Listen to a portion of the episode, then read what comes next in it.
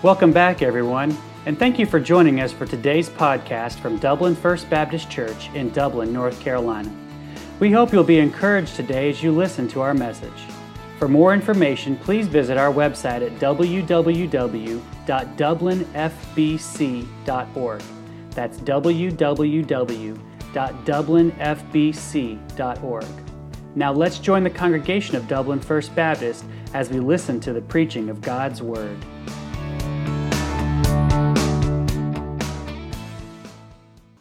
Philippians chapter number four this evening.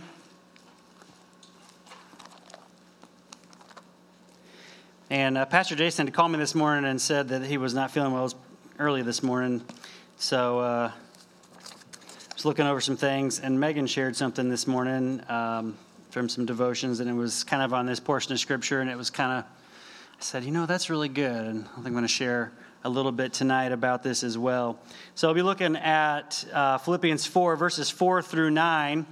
Um, and uh, we, we really live in a world that's full of stress and anxiety, don't we?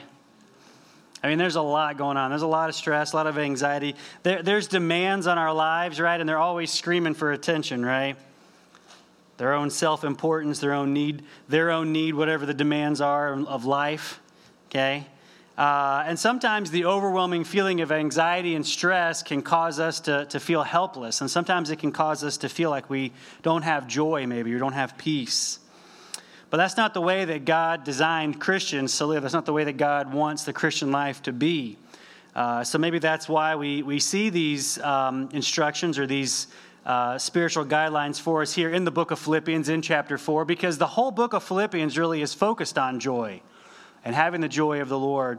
Uh, and so um, here we have some spiritual principles about how to make sure that uh, our joy is, is in the right place and that that anxiety and that stress is not something that is constantly on our minds.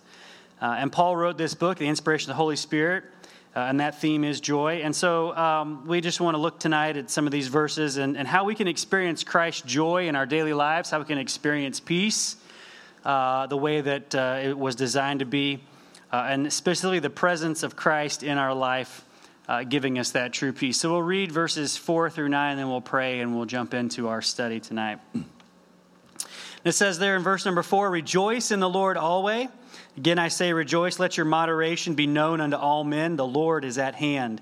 Be careful for nothing, but in everything by prayer and supplication, with thanksgiving, let your requests be made known unto God. And the peace of God, which passeth all understanding, shall keep your hearts and minds through Christ Jesus. Finally, brethren, whatsoever things are true, whatsoever things are honest, whatsoever things are just, whatsoever things are pure, whatsoever things are lovely, whatsoever things are of good report, if there be any virtue, if there be any praise, think on these things. Those things which you both learned and received and heard and seen in me, do, and the, pe- and the God of peace shall be with you. Let's pray together. God, we thank you for this time again that we have tonight, and just add your blessing to the reading of your word, Lord. And help us as we look into this portion of Scripture tonight to gain understanding from your word and what you have to say, God, about uh, the peace that we have in our lives through Jesus Christ, the joy uh, that is given, Lord, and that we can live a life uh, here that is free of anxiety and stress, Lord, of the things of this life, and help us to see those things well tonight. In your name we pray. Amen. Well, I mentioned this on Sunday evening, and I'm going to mention it again here too, because one of the keys, I think, of Philippians is, is the phrase that's in Christ. We see it at the beginning of chapter 1, verse number 1. Uh, and I'll read that again here. You can turn over there if you want just to look at it. Philippians 1 and verse number 1 because Paul starts it in a very interesting way. Paul and Timotheus, the servants of Jesus Christ, to all the saints in Christ Jesus, which are at Philippi, with the bishops and deacons. And, and we mentioned, uh, just as a reminder on Sunday night, that we could very easily read that, that says, To all the saints in Christ, which are at Dublin First Baptist Church. We could also read it that way because that's who it's written to today. Uh, and, and verse uh, number one of chapter two also talks about the things that are in Christ. All right, and then we're rejoicing in the Lord. So there are these things that Paul is uh, connecting throughout the whole uh, book as well. But we look first at a rejoicing heart in verses 4 and 5, a rejoicing heart, and joy, that theme of the letter. So joy comes first of all from knowing Christ as Savior. Uh, 1 Peter 1 8 says this Whom having not seen, uh, speaking of Christ, ye love, in whom though now ye see him not, yet believing, ye rejoice with joy unspeakable and full of glory. That salvation that gives us joy unspeakable. And I'm sure that was amazing to Peter. Peter had seen Christ and had seen the risen Christ, and probably astounded and amazed and excited knowing the people he was written to had not experienced that the same way he had, and yet still believed in Jesus Christ. And the same for us today. But you must be saved and have a relationship with Christ. You have to have his presence in you for that joy to be there. And joy also comes from abiding with Christ, the daily walking with him, being in communion with him through prayer, through Bible reading. Uh, so we've been talking about on Sunday night in, in our Sunday night study. So joy comes with abiding. Joy comes from knowing that God is in control of all things. It's a hard one for all of us, a hard one for me. Uh, and so, this joy that we're talking about, this peace, is not some kind of man made sunny day optimism like that we see sometimes, but is instead it's a foundation. It's built on a never changing presence of God in our lives. And joy that is like this cannot be taken away no matter what the circumstances of our lives are. Romans 12 12 tells us this rejoicing in hope, patient in tribulation continuing instant in prayer. And some of those things that are in Romans 12 12 we're going to look at tonight, the Lord willing, as well. But rejoicing itself means this showing great joy and delight over someone or something. Showing great joy or delight. Biblical rejoicing is showing great joy and delight in something that is eternal. And that's why it cannot be taken away because it's eternal. Spiritual things that cause us to rejoice cannot be taken away. So, our question right here is this Do you delight in Jesus? Do you delight in Christ? Are you rejoicing at the things of life which make us more like Christ? And it's not always an easy thing for us to do, but sometimes we have to look at it and see what is the eternal weight of glory that it's producing in us. And we have joy and great delight over those things that are making us more like Christ, rejoicing in Jesus. But also, joy produces gentleness. And we see that in verse number five. If you have the King James, it says moderation. Some of you may have a, mod, a modern English one that says gentleness there in the place of moderation. All right, that's a very interesting word that Paul has chosen, uh, the Greek word, the original Greek word, uh, which is epikeia, uh, and it means patience or softness. It means a patient mind, uh, but it could also be talking about like clemency. You know, governors sometimes can grant clemency to someone who's in prison. Uh, yieldedness, Okay, there's some different things there that give us an idea. And there's a similar verse or a similar idea to Philippians 4 5 that's found in James 5 8 through 9. So if you'll go with me to the book of James, chapter 5, and we'll read there verses 8 and 9. James 5 8 and 9. and it says this there in James 5 8 and 9 Be ye also patient Establish your hearts, for the coming of the Lord draweth nigh. Grudge not one against another, brethren, lest ye be condemned. Behold, the judge standeth before the door. And the same idea there as well. Let your moderation be sown, let your gentleness be known unto all men. The Lord is at hand, as is in our main text tonight. So, the idea behind this word here really is showing a holy gentleness, which is probably why some of the modern English say gentle yielding the situations of life to God's hand. So we have a really good example in Scripture of what a holy gentleness looks like, and that would be found, uh, and we won't turn there for sake of time, but in, in John chapter 8, verses 3 to 11, we have the account of the woman that was caught in adultery and, and brought before Jesus. And I think we're all pretty familiar with that uh, portion of Scripture. We, we've heard it before, we've heard it preached before. But, you know, in there, the Pharisees basically use this woman. They entrap her to try to entrap Jesus. The whole thing was a setup to try to get him to answer the wrong way. You know, Pharisees, Sadducees, scribe, they were always trying to get Jesus to say the wrong thing. Uh, and so that's what the whole setup was, of course. But uh, it's Jesus' actions towards the woman that reveal the holy gentleness. Because after he had written on the ground all whatever he was writing, all the other people left, and what did he say to her? I don't condemn you, go and sin no more. So there was a holy gentleness and a compassion in the way that Jesus Christ dealt with this woman who was caught in adultery. That's a really good example for us to look at. We also have a, an idea of yieldedness to God and, and, and what that means. Let me. And that's describing a person who lets the Lord fight his battles.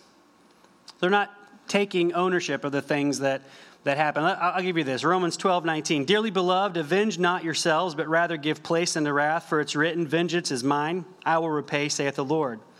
So this person doesn't try to get even with those people that, are, that, that wrong him. And notice again back in Philippians that, that this moderation, this gentleness, is to be known or is to be shown to all people. So sometimes our brothers and sisters in Christ wrong us, intentionally or unintentionally. We're to show that holy gentleness to them, which can be easy sometimes because it's our brother and sister in Christ. But you know, we're supposed to show that holy gentleness to the unsaved as well. That may not be as easy sometimes. But the holy gentleness, that attitude that Christ had, is to be shown to them as well. Let me ask you this question, and, and don't have to raise your hand. We don't have a testimony time because we'd all have to raise our hand, including me. But have you ever been awake at night thinking about all the things that you could have and should have said to so and so whenever they hurt your feelings? Right? You wake up in the middle of the night and you're like, man, if I just, you know? We've all maybe, left, we were really honest, we've probably all lost a little bit of sleep about that, but that's not the holy gentleness that we're talking about here with the moderation.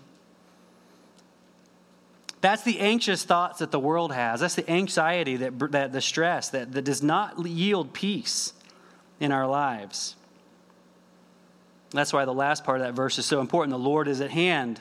The Christian who lives in the light of the Lord's return can be at peace, knowing that when he comes, all the wrongs will be made right. Jesus is going to set everything in order that's out of order. And so we don't have to fret about when things go wrong. We don't have to sit up and stress and be anxious all night because of the government or the inflation or whatever it is. The way unsafe people live, we don't have to do those things because God is going to make all things right one day. We can live without anxiety now, knowing that we can give a holy gentleness and pass that on to others as well. So we see there the, rejoice, the rejoicing heart. Let's look at the prayerful heart the prayerful heart in verses 6 and 7. I'll read that again. The prayerful heart. Be careful for nothing, but in everything by prayer and supplication with thanksgiving, let your requests be made known unto God. And the peace of God, which passes all understanding, shall keep your hearts and minds through Christ Jesus. So leave anxiety behind. Leave that behind. And, and, and, the King James does say careful. You may have one that says anxious. It's the same idea. The careful there is not, hey, be cautious, you know, Watch where you step. It's not that kind of be careful. The careful here is someone who is full of the cares of this world, full of the things that are distracting, the things in this world that make us anxious, that make us stressed out, that take away or threaten to take away the peace that we have. Uh, let's look over at Matthew uh, chapter 6. Matthew chapter 6, if you'll go there with me. This is the Sermon on the Mount. And uh, here, Jesus uh, speaks to this particular uh, subject as well. Matthew chapter 6 and verse 25. We'll read that together, and then we'll jump over to verse 31. Matthew 6 25 says this Therefore I say unto you, take no thought for your life, what you shall eat or what you shall drink, nor yet for your body, what you shall put on. Is not the life more than meat, and the body more than raiment? And then over to verse 31, jump there. Therefore, take no thought, saying, What shall we eat, or what shall we drink, or wherewithal shall we be clothed? For after all these things do the Gentiles seek. But your heavenly Father knoweth what ye have need of, that, that ye have need of all these things.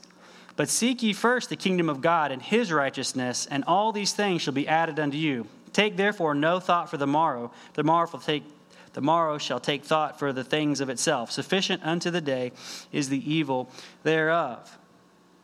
The person who is anxious or careful in this particular sense of Philippians 4 6 is one who is so full of the cares of the world that they are uh, anxious and nervous and stressed out about uh, having enough or whether they're going to eat again or what they're going to eat, and all these things are just full of the cares of this life.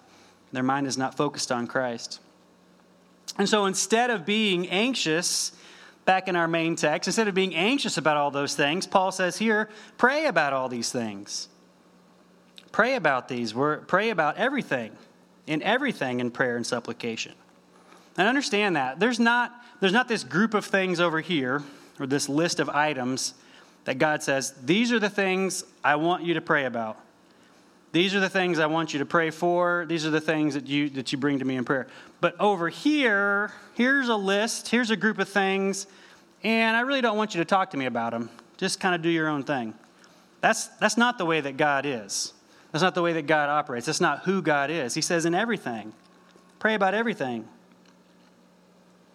And so we should. We should come before Him in everything. There's nothing that's too small for God, there's nothing that's uh, insignificant. God wants us to pray about everything. One commentator that I read this morning that was talking about this particular section said this prayer is the antidote to worry. You know what an antidote is, right? I usually think about it with poison specifically, you know, like if you get snake bit or something, you want the antidote, right? okay, the antidote. It's the antidote for worry. Often we spend more time worrying about things than we do praying about them, don't we? We fail to pray about it as much as we should. And so the opening line of verse 6 is a command, not a suggestion. The reality is, is that we are often anxious and prayerless. Here's what we're saying we're saying, God, you can't handle this. I got to take it on myself. When we're trying to do those things, when, when, when we're not, when we are anxious, when we are prayerless, we're intruding into the realm that God should have in our lives. We're trying to place ourselves in control of the situation okay? Uh, and oftentimes, situations are out of our control anyway. So another person said this it makes us the father of the house and not the child. And isn't it great to know that God is the father? I don't have to worry about those things. You know? I don't have to worry about those things because God is our father. God is concerned for all of our lives, not just one small part. And so a lot of times we're like holding back on something or we're trying to control something. We're trying to grip it tightly because we don't want to let it go in an effort to control what we cannot control. And that causes anxiety. That takes away that peace. It removes that joy in our hearts. Paul gives us here several things to pray about and pray for.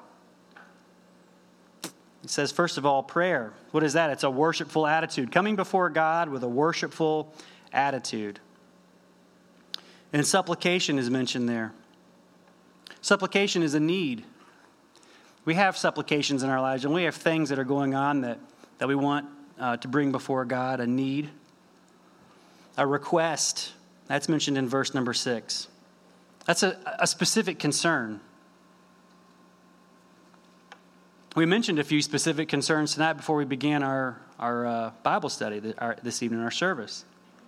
And there were a lot of specific concerns, I would imagine, that didn't get mentioned, but they're on our hearts and minds anyway. And then thanksgiving. Let it be known with thanksgiving. That's just what shapes our prayers, right?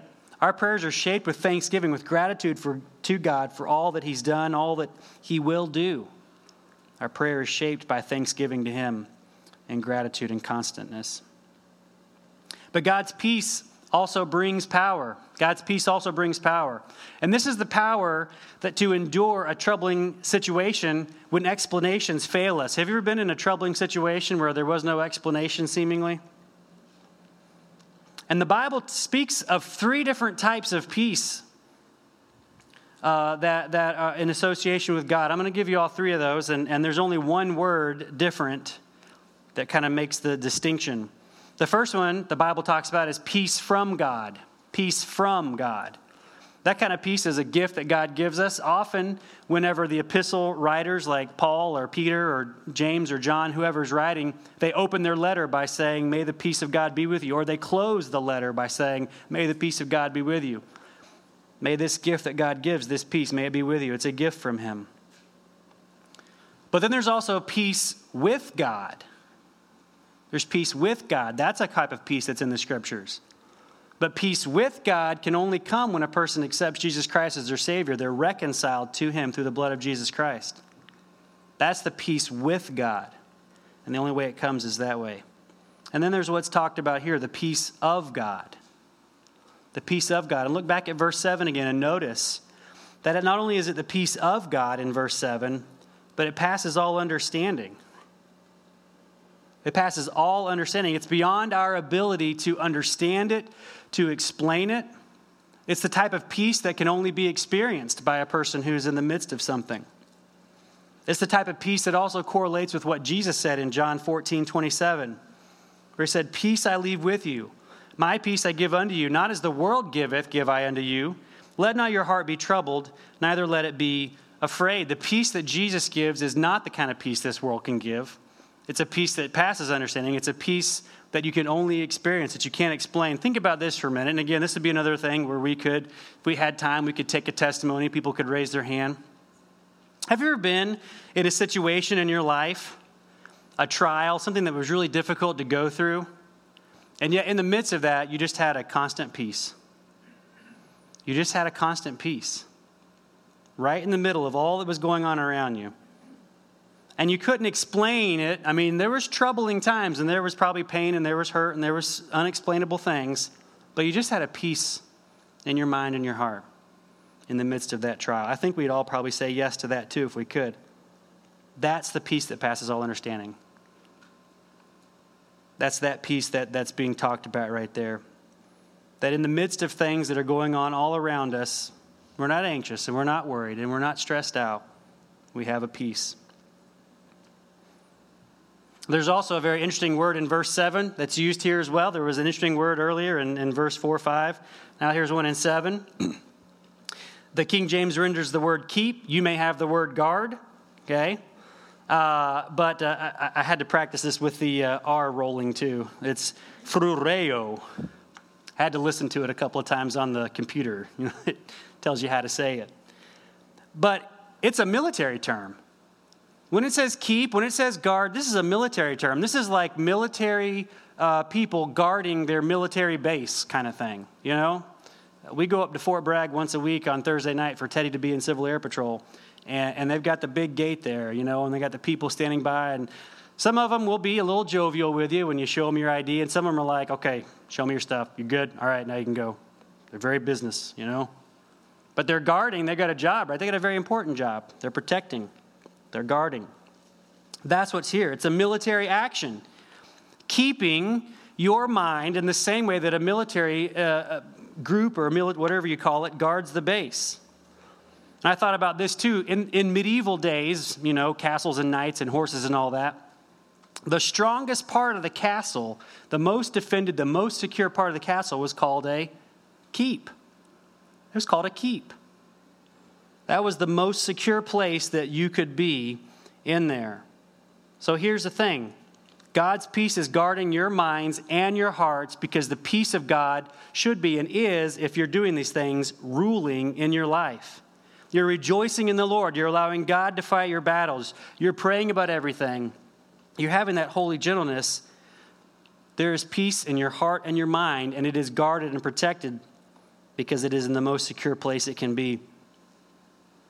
So here's what God is saying to us tonight in that. He says, Stop trying to hold on to and control the things of this life. Stop trying to live your life apart from me. Stop holding on to the things that are here and let me be God in your life because my peace is guarding and keeping you in the most secure thing your hearts and your minds being protected. So, if God's peace is guarding us, what are our minds to be set on then? If we're not to have our minds set on these things, what are our minds to be set on? Is it, is it nothing? And the answer to that is no. And that leads us to the very last point, which is a mindful heart. A mindful heart. Verses 8 and 9. Finally, brethren, whatsoever things are true, whatsoever things are honest, whatsoever things are just, whatsoever things are pure, whatsoever things are lovely, whatsoever things are of good report, if there be any virtue, if there be any praise, think on these things. Those things which ye have both learned and received and heard and seen in me do, and the God of peace shall be with you. So, in this mindful heart, we have where to place our minds. Where to place our minds. These characteristics in verse 8 are where our minds should be. It's part of the proper function of the Christian mind. These characteristics that are listed out for us in verse number 8. The qualities of verse 8 give us peace in our minds because if our minds are set on those things, they will not be set on the cares of the world. They'll not be set on worldly things. things that will cause anxiety and stress in our life. This is a good verse, by the way, to learn and just kind of keep in your mind, right? uh, it can help us uh, develop the right kind of thinking, the right kind of mind in many different applications. Okay, and notice I said applications there, not interpret. There's one interpretation, can be many applications. Okay. Uh, but most of the words in this list, I think, are pretty self explanatory, right? They're, they're pretty easy to understand. There are a few I want to point out just uh, for contrast's sake here. But, you know, we have true, but then we also have the word honest. That word is kind of like noble. What is noble? What is noble? Pure, another word there. Holy in relation to God. That's got to be the standard. God's holiness is a standard of holiness that should be ours as well. The Bible says, Leviticus and 1 Peter, be holy, for I am holy. So, pure, what is pure? What is lovely? What is attractive in the spiritual sense? In virtue, moral excellence. That's something our world could use a little bit more of, right? Some moral excellence, right? Some virtue. So we are to hold on to, we are to think about, as it says at the end of verse 8, we're to meditate on these things, these characteristics, instead of meditating and thinking about the things of this world. Instead of thinking about, like we said earlier, you know, where's the food coming from, where's the clothes coming from, or other big things that we have in our minds. Romans 12, 2 says this Be not conformed to this world, but be transformed by the renewing of your mind, that you may prove what is that good and acceptable and perfect will of God. And what that's telling me here is this is that, you know, it's not going to come naturally. It's something that we've got to set our minds to, it's something we've got to pray about, something we've got to yield ourselves to. It's not necessarily going to come naturally to us. And so, if we want to have this mind, we're going to have to get into God's Word every day. We're going to have to remind ourselves from time to time, you know, is what I'm thinking about right now true? Is it helpful? Is it honorable? Is it helping me? We have to have a transformed and renewed mind because here's the thing we have to continually fight against our flesh nature, right? Even though our, our old nature is dead, that temptation rises up in us still sometimes, doesn't it? And the other thing is, the world is still screaming at us all the time to live for yourself and do whatever you want to do and get all you can. The world philosophy hits us every day. So we have to be intentional about renewing our minds. We have to be intentional about thinking about these things. 2 Corinthians 10:5 casting down imaginations every high thing that exalted itself against the knowledge of God and bringing into captivity every thought to the obedience of Christ. So, bringing every thought captive. I think this list is probably a, a, very practical way of doing just that. Of how can we bring these thoughts captive to the knowledge of God, the obedience of Christ? Are they true? Are they honest? Are they just? And on. Bringing those thoughts into captivity. And the last point there, just do it. I, I, I tried really hard, I'm sorry. I tried really hard to think of a really catchy last point, but all I got was the Nike slogan, okay? So. Just do it. Be, Paul says here, follow me as an example. 1 Corinthians 11 1, be followers of me as and I also of Christ. Paul is following Christ. Paul is leaving an example behind to follow as well. Follow me in that way of the same. And Paul's making connection here in verse 9. There's, there's the word learned, there's the word received, there's the word heard, there's the word seen. So there's this balance, there's these connection. It'd be very easy to learn something sometimes, isn't it? but until you receive it, you may not know it as well as you think. Sometimes, you know, and I, I, would think back, I've done this before, but you learn something quickly so you can get the right answer on a test, and then you forget about it, right? Then you don't even know what it was supposed to be because you just wanted to get the right answer, and I've done that before. But there's a difference between learning and receiving. There's a difference between hearing and seeing, right? You can hear about it. Now, some people are really good at this. I'm not one of those, but you can hear it and just do it, right? Some people in here, you may be a visual learner, right? If you watch somebody do it while they explain to you how to do it, you could probably do it yourself, right? You can hear it and see it, and then you can repeat it, right? That's, that's a visual learner. That's okay. And, and, so there's those connections, there's those balance there, but it's all about action. What are we doing? Modern English translations may say practice instead of do, but the idea is the same. Don't just learn it, but hear it, do it, practice it daily. If you have a skill, you have to practice it daily or you lose that skill. You have to do it every day, especially if you want to improve. And that's where we are at sometimes. Many Christians, we, we fail to do these things sometimes as Christians. We fail to practice them. And then we wonder, why is there so much stress and anxiety in my life right now? What is going on? Well, are we doing, are we practicing, are we learning and receiving, are we hearing and seeing?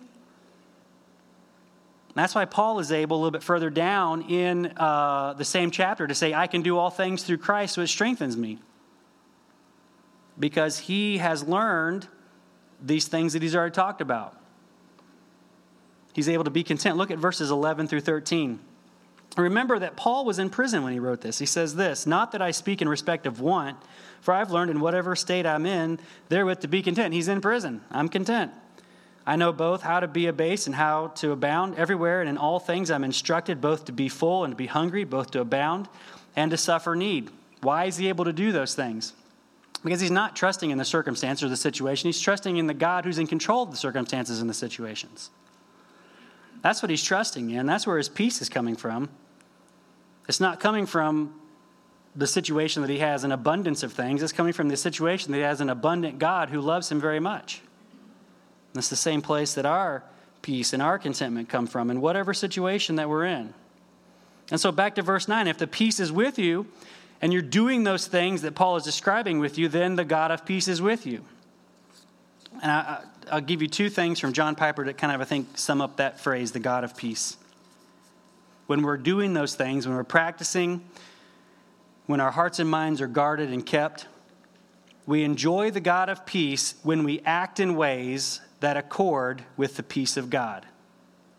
Or he said it this way too when you're thinking and doing reflect the peace of God, in other words, you're practicing the things in verses 4 through 8, then the God of peace will be with you. And that's the idea that's there. The peace of God will be with you why will it be with you? The God of peace will be with you because you are practicing, you're doing, your focus is in the right place, your mind is in the right place, and you're beginning to receive that peace from God that only He can give. So, Paul is instructing us through this epistle that true joy and true peace can be for the Christian. We miss out on that blessing sometimes when our thinking is not always in line with God's will. So, tonight, maybe you need to surrender something to God. Maybe you need to stop holding on to something that you really can't control anyway. Maybe you need to respond with yieldedness or holy gentleness in the situations. True peace is found in Christ for all those who trust in Him, and I hope that that uh, is the theme that we take from this evening. I'll ask the praise team to come back up here at this time, and we'll sing a few more songs as we close our service tonight.